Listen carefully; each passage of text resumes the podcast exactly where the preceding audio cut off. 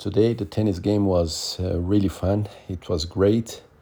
Uh, not because of the results, because I lost, I won, so nothing different from always.